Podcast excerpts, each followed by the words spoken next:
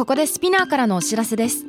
Spinner では企業やブランドの魅力やストーリーをポッドキャストとして制作配信するお手伝いをしております。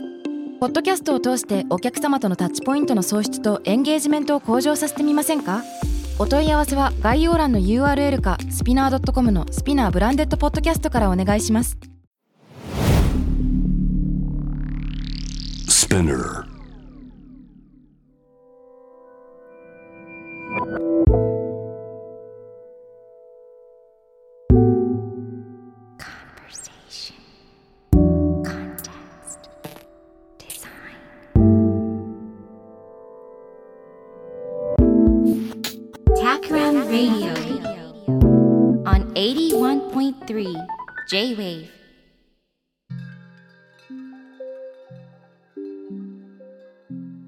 辺幸太郎がナビゲートしている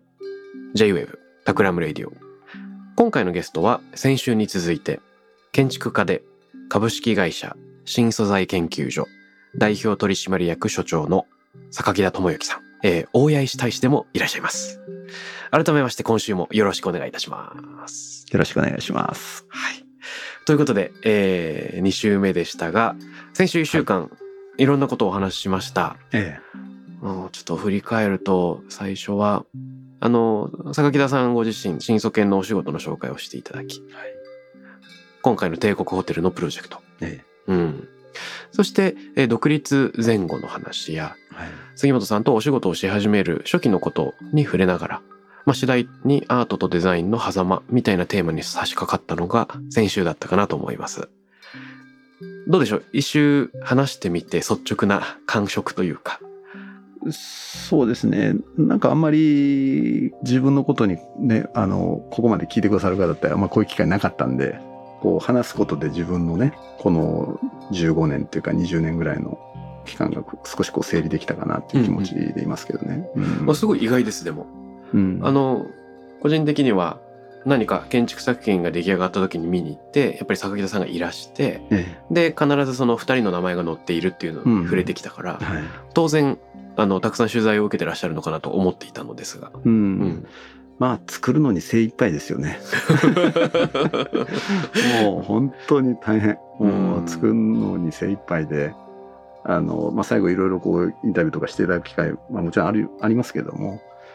あの、そこまではもう本当にこう突っ走ってるっていうような感じで。そうですか。うん。で、まあ作品にフォーカスしたインタビューの方が多いということですかね。そうですね、うんその。そういう方が多いですね、やっぱり。いや、でも、まあ、今後そういったね、榊田さんご自身に深掘りする取材がさらに飛躍的に増えていくのかなと勝手に妄想しますが、ありがとうございます。なんとなく 早めに聞けたっていうのがラッキーなのかもしれないって今、ふと思いました。いやいや 嬉しいです。で、前回ね、お話に上がっていたのが、えーアートとデザインの狭間っていうところで、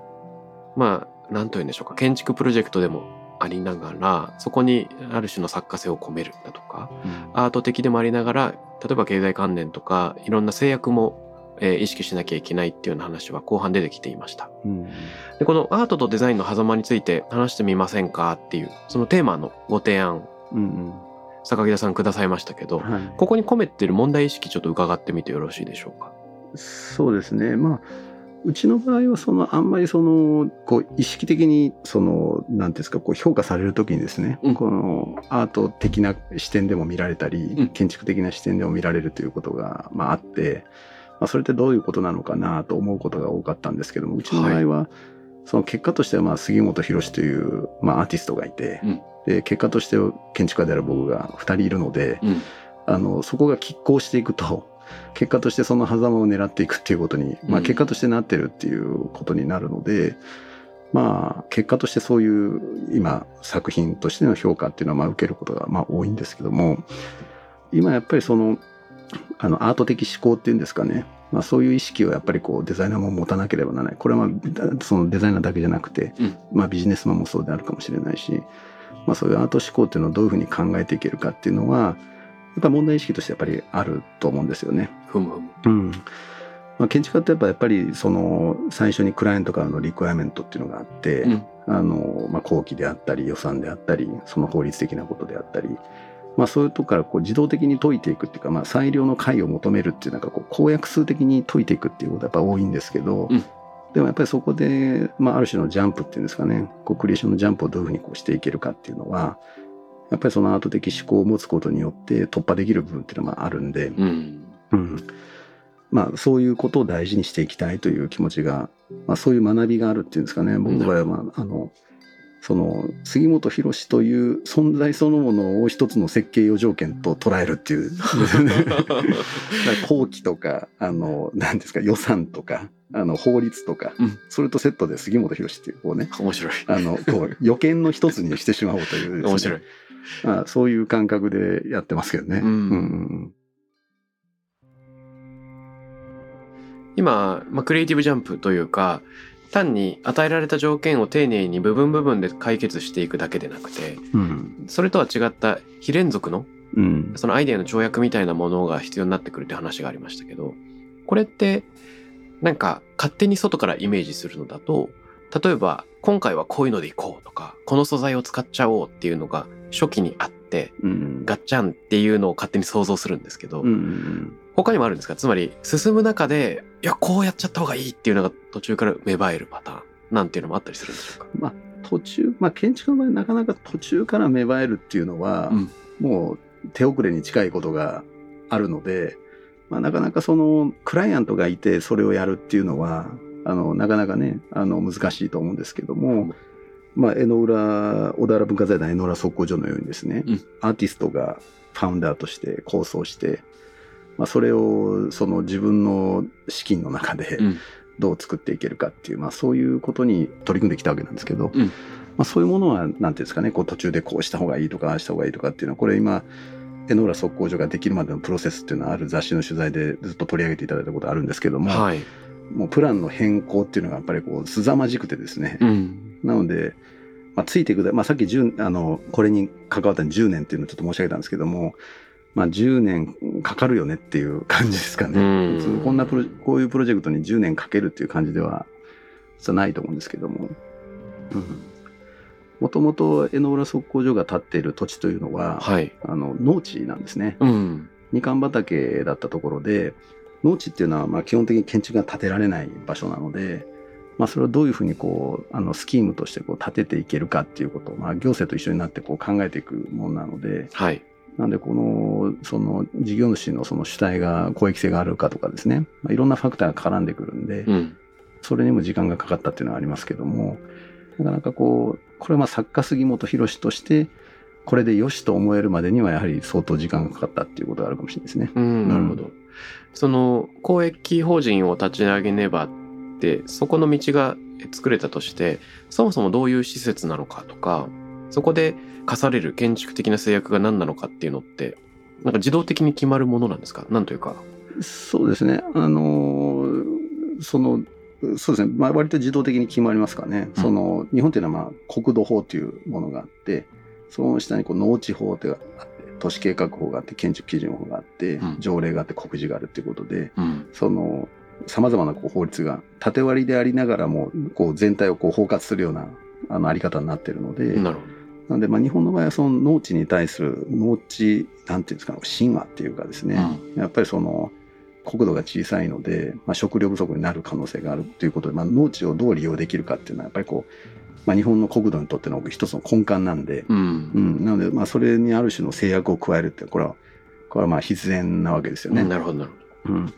けど一方ではその工作が放棄されていってその担い手が少ないっていうその社会的な問題もあって、うんでその放置されていった農地をどういうふうにこう維持管理していけるかっていうそういう、まあ、各その行政の悩みみたいなものあるわけですよね。そういったものをこうどうやってこう解いていけるかって、まあ、そこでまあ一つの切り口としてまあアートだったり建築っていうのもあると思うんですけども、うん。昔のようにこの土地をこう切り開いて、はい。あの大きな再開発をしていくだけでは、うん。建築の意義が果たせないっていうんですかね。なので土地に対してこう小さくても土地に習ったような建築を建てていって、まあ、そこにアートをこう密かに挿入するようなですね、うん。そういうアプローチで一つの活性化を図るという例っていうのは、まあ、この10年でこう飛躍的に増えたと思うんですよね。なので、まあ、直島もしかりですし、前野浦そこでもそうだと思うんですけど、うんなので、まあ、そういう取り組みっていうのが、まあ、一定の、まあ市民権を得たっていうか、まあ一定のこうね、あの、みんながこう認知できるとこまで来たということで、まあ日本人のそのアートに対する感覚っていうのも、うん。まあ、かなりこの10年で成長したんじゃないかなってこう、うん。あの、感じませんか？うん。そうなのかもしれない。そして、うん。そうか、直島もやはりその農地をどういうふうに活用するかっていうところが関係してるんですか？まあ、直島の場合は農地ではないかもしれないんですけども、そもそもその、なんて言うんでしょう、その大きな再開発をして、ある種の集客を担っていこうという、その、ちょっと前時代的な考えとは少し違うアプローチっていうのが、うん。やっぱりこう、生まれてきてるっていうことですかね。なるほど。うんうんうん面白い。建築やアートがその土地に大事な、まあ、モニュメントたる、だから力を持ち得るのって、いくつかなんか思い浮かぶものがあるんですけれども、うんうんまあ、一つは、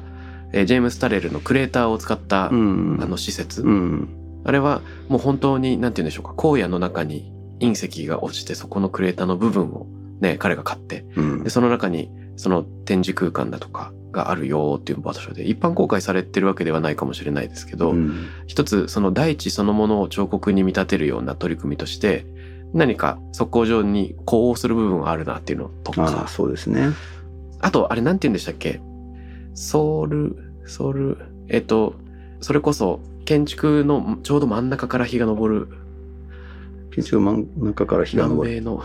南米のあの有名な建築のあれなんだっけ？なんとか研究所。あ、ソーク研究所あ、。ソーク研究所。ルイス・カーンのですね。あルイスカーンの。はい。あれも何か、あの、自然を崇拝するようなものとして建築が佇まい、そこに佇んでいるっていう意味でなんか、えノーラ速攻所と通じるようなものがあるなと。うん、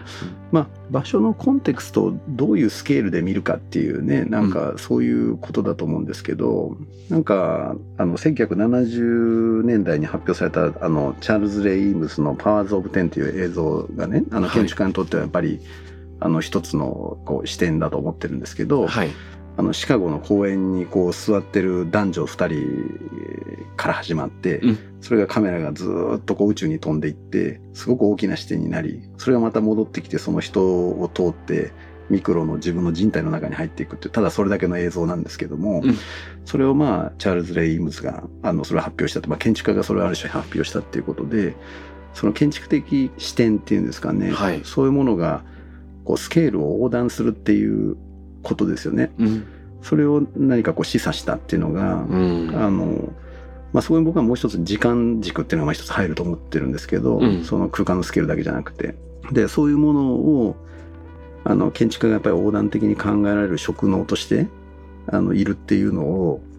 これはまあアーティストと、まあ、エノーラ速攻所のようなプロジェクトをやったからこそうん。感じられる視点っていうかですね、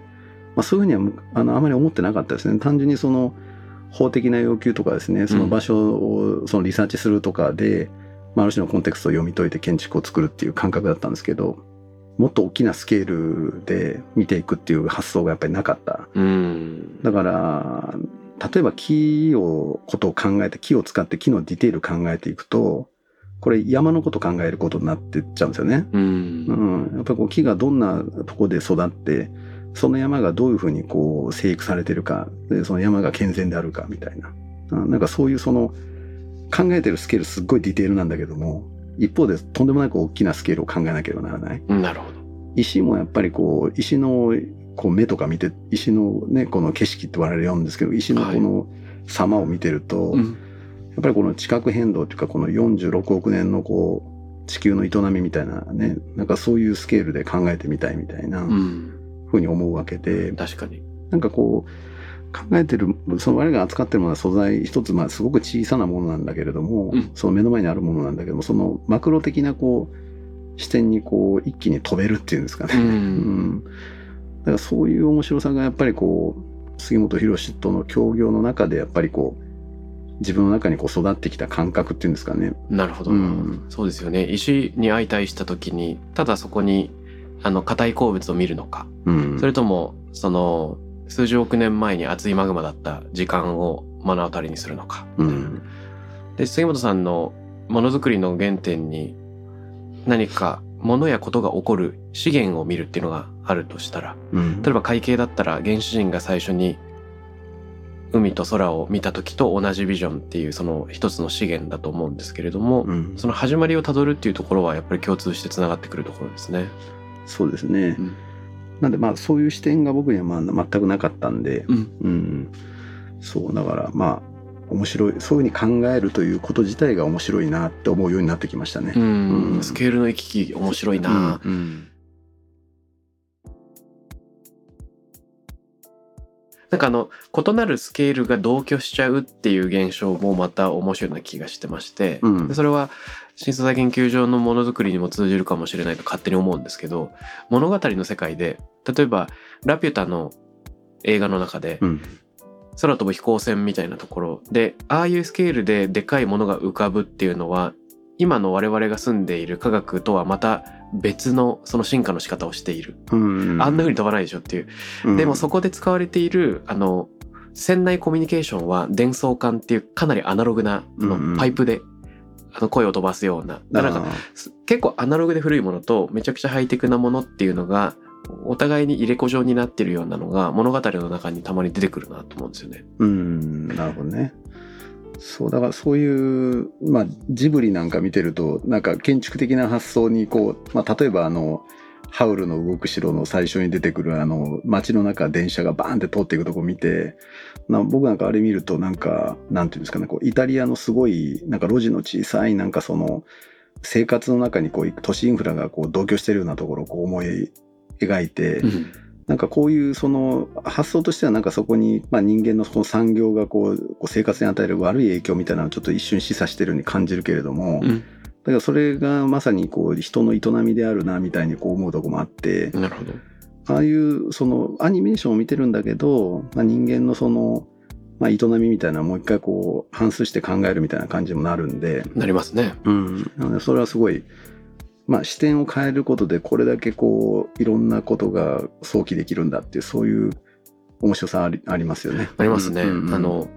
それによって過去が新しく見えてきたりうん。未来を懐かしく思ったりっていうことが何かスケールのそれこそ時間のスケールの行き来がやっとできるようになってくるきっかけがありますよね。うん。うん。うん。そうですね。なんかこう人の振る舞いみたいなのでさらに連想するのが去年一昨年公開された「デューン」っていう SF のリメイクがありましたが、うんだから SF 超大作で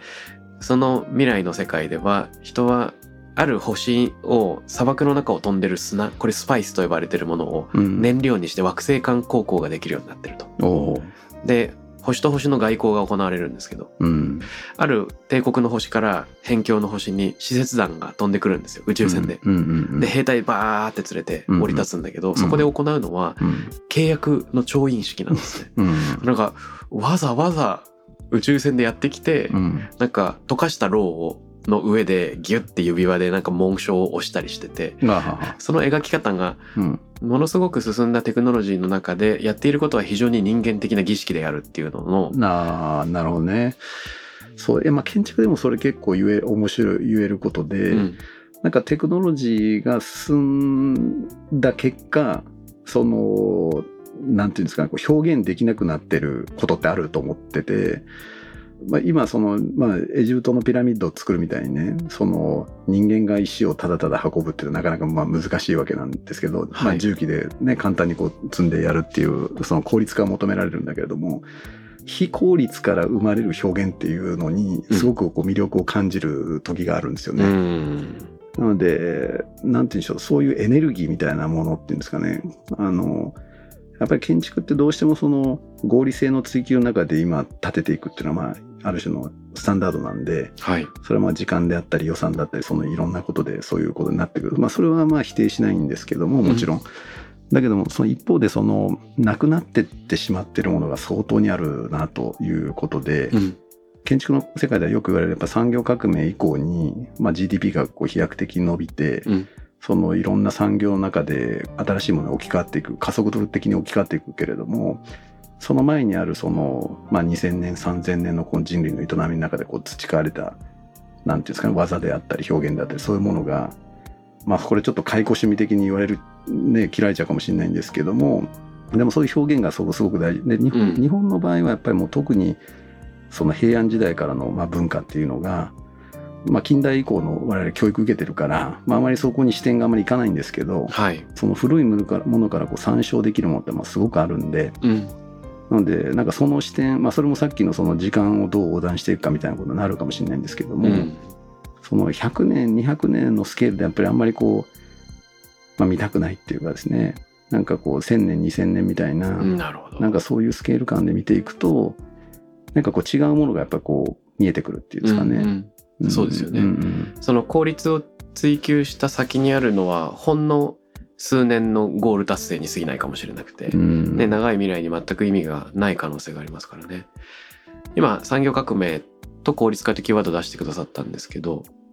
ここからさらに連想すると産業革命から100年くらいでウィレム・モリスのアーツクラフト運動で、うん。でモリスの言葉をあの哲学者の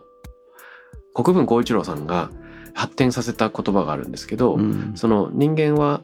パンのみに生きるのではないっていう言葉をもじってそれでえっとまあ人はパンで生きなければならない。しかしパンのみに生きるのではない。私たちは生活にバラも飾ろうっていうようなことを言うんですね。うんでこのパンとバラの対比っていうのを、まあ、あまりにその簡単にいろんなものに当てはめてはいけないと思うんだけど、うん。まあ、仮にそのパンを効率的なものでバラをもうちょっとその、えっと、ゆっくり楽しむものっていう対比に勝手に置き換えてみるならばうん。パンっぽいものづくりをデザインの中でやろうとするととにかく、えっと、予見を満たすことを最短で最速で一番安くやるっていう。でこれ自体はたまに必要だと思うんですけど、うん。あのいわばマニュアルに沿っ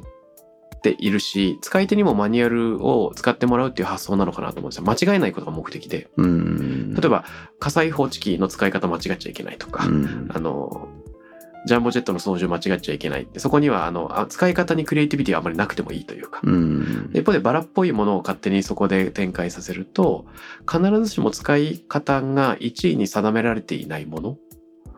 ていうのもあのあっていいのかなと思うんですね。もちろん。アートはそうで、うん。でデザインでこれややるっていうのはいかがなものかっていう向きもあるような気がするんですけどそうですね。個人的にはそこに開かれたデザインっていうのはすごく興味があって。うん。何かたった今の問題解決だけに収束しない何か半分くらい不完全な余地が残っているデザインっていうのはいかに可能なのかっていうのが個人的には興味があります。そうですねそれはもう、まあ、まさに同じでそのそういう視点をなんて言うんでしょうそのクリエーションする側としてはあの考えながら作りたいってなかなかこう考えてやるってちょっと難しいかもしれないんだけれども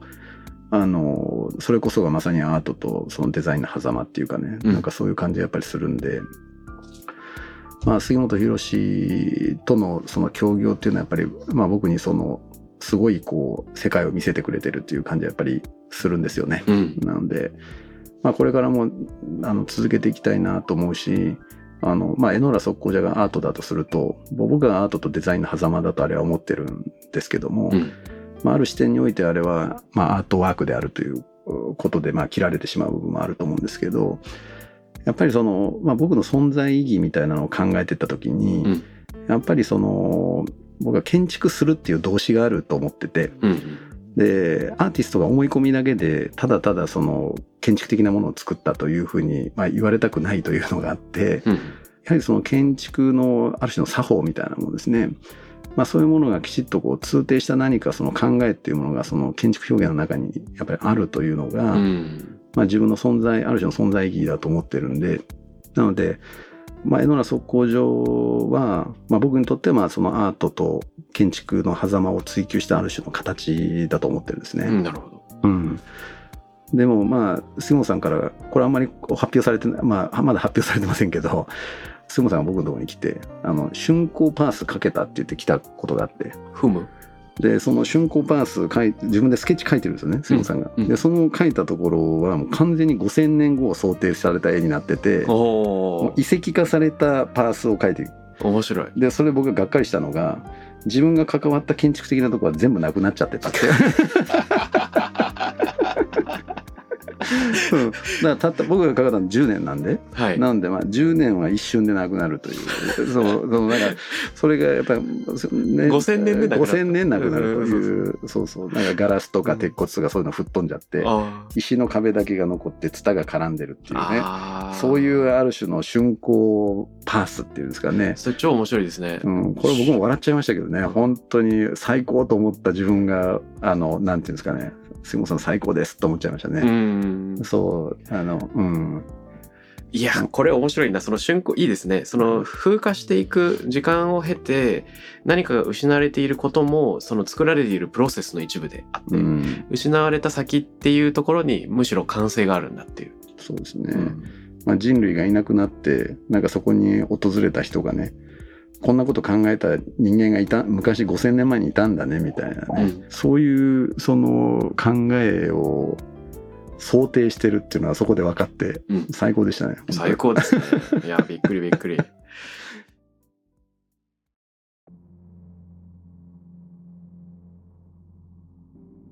えその、うんごめんなさいアートとデザインの狭間にちょっとだけ戻りたいんですけれども、その榊田さんが込めてらっしゃるデザイン的な側面うん。このところちょっと深掘りしてみたい、うん。それって例えばあれですか？100m ギャラリーがカンチルバーになってて、うんガラスのところに構造が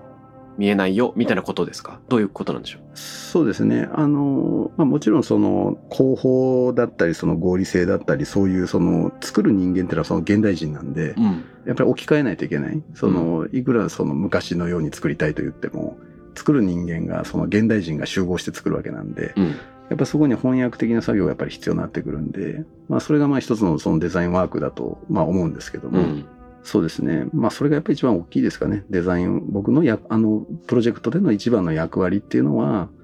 まあその部分が一番大きかったかもしれないですね。なるほど翻訳作業翻訳作業がやっぱり一番大きかったかもしれない。うん。例えば杉本さんが構想されたものからそうすると翻訳すると結構変わるっていうのがあり得ると思うんですけど、ええどんな変化があるんでしょう具体的には？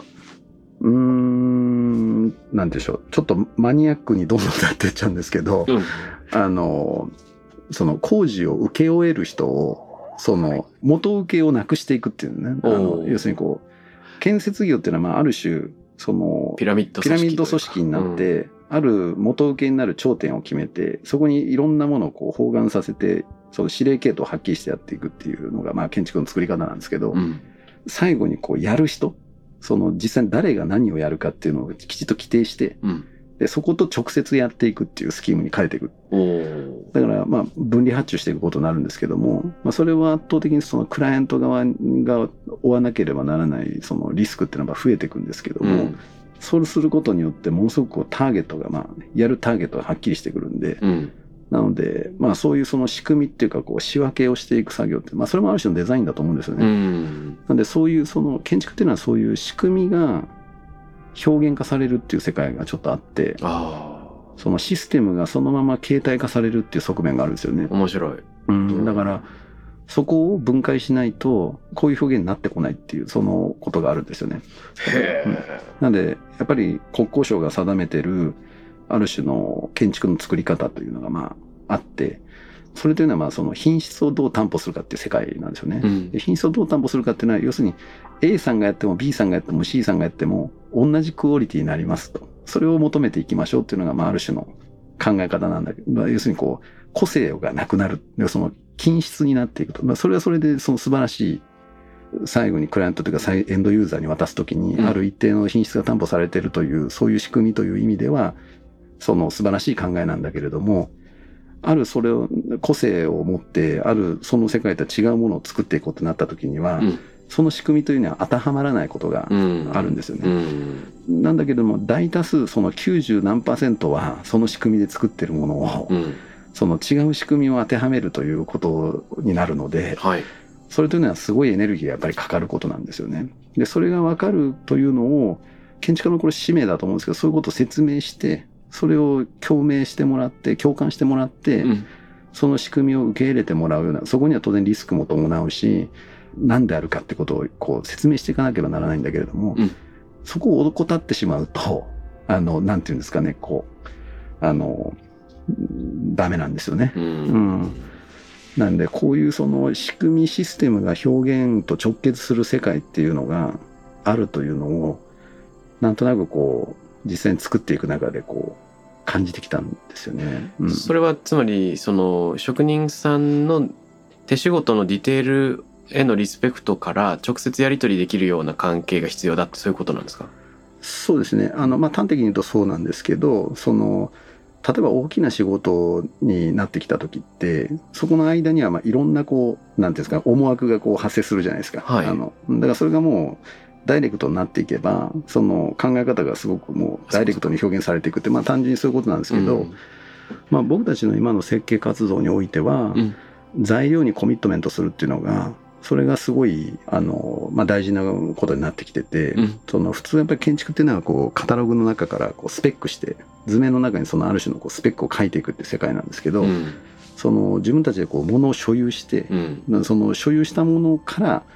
空間を想起していく。要するにこうそのものをそのクライアントと共有してうん。そのものからスタートするっていうそういうちょっと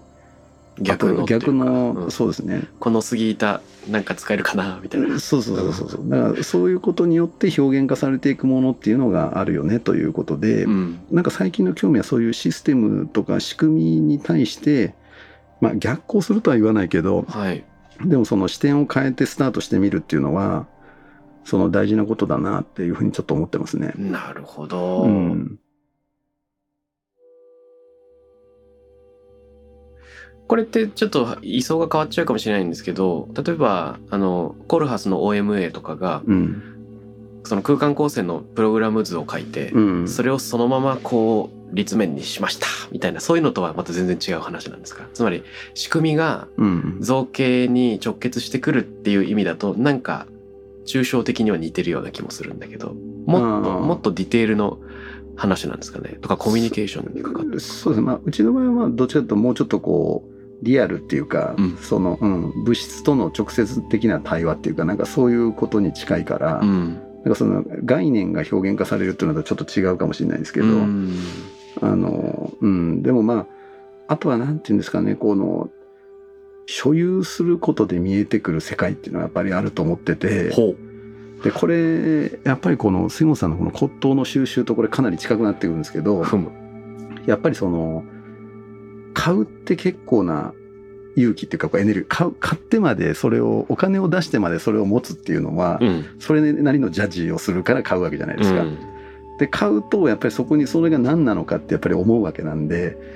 なのでとにかく買ってみるっていうのが大事だなと思ってるんですよね。なるほどで杉本さんの自宅とかに行って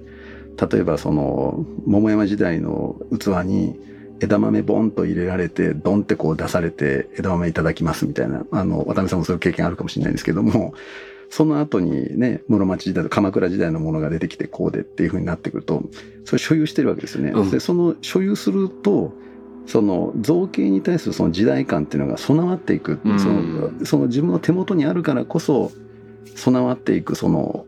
ものっていうのがあると思ってて、ねうん、うんそれ確実にあるなと思うんですよ。それは杉本さんを見てて思うんですよね。うんでやっぱりこの美術館に行ってそのものを見て知識として学ぶということはもちろん大事なことなんだけれども、うんその所有するからこそ見えていく世界っていうのは、まあそのことを変えるほどの財力は、まあ、まあ私の場合ないので、そこまでの域には達してませんけども、あの、面白い廃材があったらこれ買ってみようとかですね。うんうん、これユニークな形のものがあったら買って事務所に置いてしばらく眺めておこうとかですね。まあそういうその、ライフワークの中にそういう所有していくっていうことを考えていくと、うん少しこう、開けるところがあるっていうんですかね。いやうんこれ超面白いああこれは面白いななんか今伺って思ったのはあのレヴィストロースが言うところのうん。設計図を完全に決めてガシッと作るエンジニアリングとうん。なんか周りにあるものを集めながら何かに使うというブリコラージュとっていうのが対比的に使われますけど、うん。ここではそれがなんか混ぜこぜになっていて、周りにあるものを使いつつもエンジニアリングでブリコラージュとエンジニアリングが両方同時にしてるみたいな、行ったり来たりするっていうような感じがありそうですね。うん。そうですね。まあ、建築って元来そうじゃないといけないのかもしれないっていうか、建築って、やっぱりなんで安藤忠雄さんの建築がうんその世界中にあるのかって考えると、やっぱりコンクリートとガラスってどこにでもあるからなんですうよね。んなるほど。でで元来建築ってその場にあるものを組み合わせて作るものが建築であって、確かに。ずっとそうだったわけですよね。うん近所で石取れるからその石積んでみようとか。裏山でなんかあのね木乾かしたらこれあの屋根の板に使えるからこれこの木使おうとかですね、うんそういうふうにやってきたわけで、まあ、我々そのあのマンハッタンでやったプロジェクトで日本のものをかなりその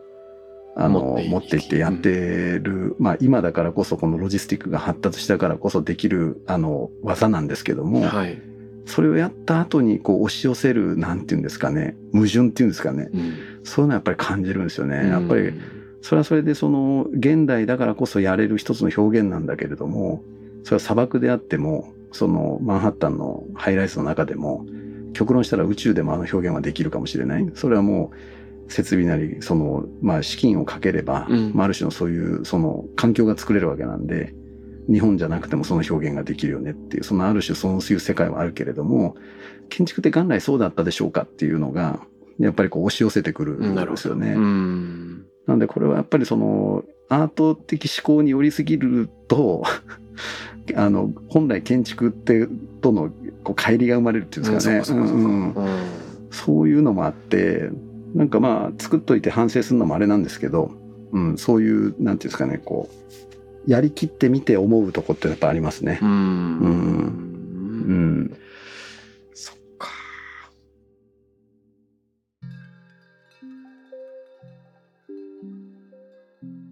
いやー、これあのアートとデザインの狭間で、なんというか、アート論、デザイン論にの結構こう、抽象的に比較、対比する感じのお話になるのかなと思っていたら、めちゃくちゃ具体的な、ね、目線が、に触れられてすごく面白かったです。まあ僕はもう結構実務者っていうかね、なんかやっぱこう、リアルにこう目の前にあることをやってっていう立場、まあさっき黒子って話もしましたけど、うん。なんで、まあ、そうですね。うんそういう、まあリアルな話にちょっと今日はなりすぎてしまったかもしれない逆に。超面白かったです。いやー。ということで、えー、坂木田さんに2週にわたってお越しいただいたんですけれども、あの、この番組ではですね、えーリスナーの皆さんに、ハッシュタグタクラム813で感想やコメントを寄せてもらっているんです。で、ゲストの皆さんには実はリスナーの方に向けた問いを投げかけてもらうっていうのがありまして、そうするといろんな人が私はこうですよっていうのを返してくれるんですけれども、いかがでしょう？坂木田さん何かリスナーのと共に考えたいこととかありましたら。ああ、考えたいことですね。まあ我々にとっての新素材っていうのは、あの、旧素材だと思ってるんですよね。うんうんその古いものが新しいっていう、まあそういうコンセプトでやってるんですけども、まあ皆さんにとっての新素材って何ですか？なんかそんなことを聞いてみたいですね。いいですね。皆さんにとっての新素材。そもそも坂木田さんは建築家だからその素材と建築っていうのが密接ですけど聞き手の中には料理人もいるかもしれず本が大好きな人もいるかもしれず、うん一人一人にとってそもそも思い浮かべる素材新旧関わらず違いそうで、うんまあ、その中での新何かっていうねうんこれいろんな幅が出てきそうで楽しみです。そうですね。はい。えっと、そ他にも、もし坂木田さんから何かお知らせがあったら伺いたいんですが。はい、そうですね。えっ、と、今、あの、書籍の執筆をしていて、えータイトルがですね、素材を考えると書いて、素材工というタイトルのあの本を、この初夏にですね、はい。えー発売すべく今楽しみ始ですめていまして、うん。まあ建築家にとっての素材っていうのは副題だというふうに思いつつも、うん。あの自分にとってのまあ大きなテーマになってきてるものなので、まあそれを今の私の視点であの書いてみようかなということで取り組んでます。楽しみ。はい。夏、初夏発売予定。そうですね。うん平凡社さんから発売する予定で。ですすね。これ、ビジュアルもたくさんですか？そうですね。あのビジュアル、まあ、あの文が結構メインではありますけれども、綺麗なビジュアルとともに表現していこうかなと思ってます。いやー、楽しみです。ということで、え2週にわたって、株式会社新素材研究所代表取締役所長、そして大谷石大使でもいらっしゃる、坂木田智之さんにお越しいただきました。どうもありがとうございました。ありがとうございました。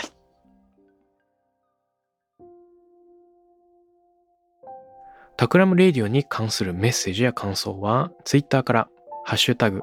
Takram813をつけてつぶやいてください。t-a-k-r-a-m813 です。また、僕、渡辺幸太郎への質問や相談などは、Twitter のダイレクトメッセージからも受け付けています。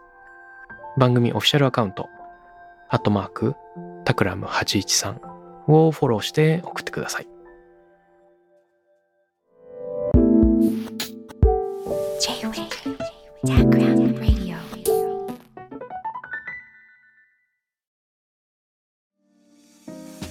ここで Spinner からのお知らせです現在さまざまな企業のブランデッドポッドキャストを制作している Spinner では自社開発したポッドキャスト管理システムソニックボールを用いたオリジナルのアンケートを実施しています。リスナーの属性データを可視化することで御社のニーズに合わせたコンテンツ制作が可能になります。スピナーホームページ内のコンタクトよりまずはお問い合わせください。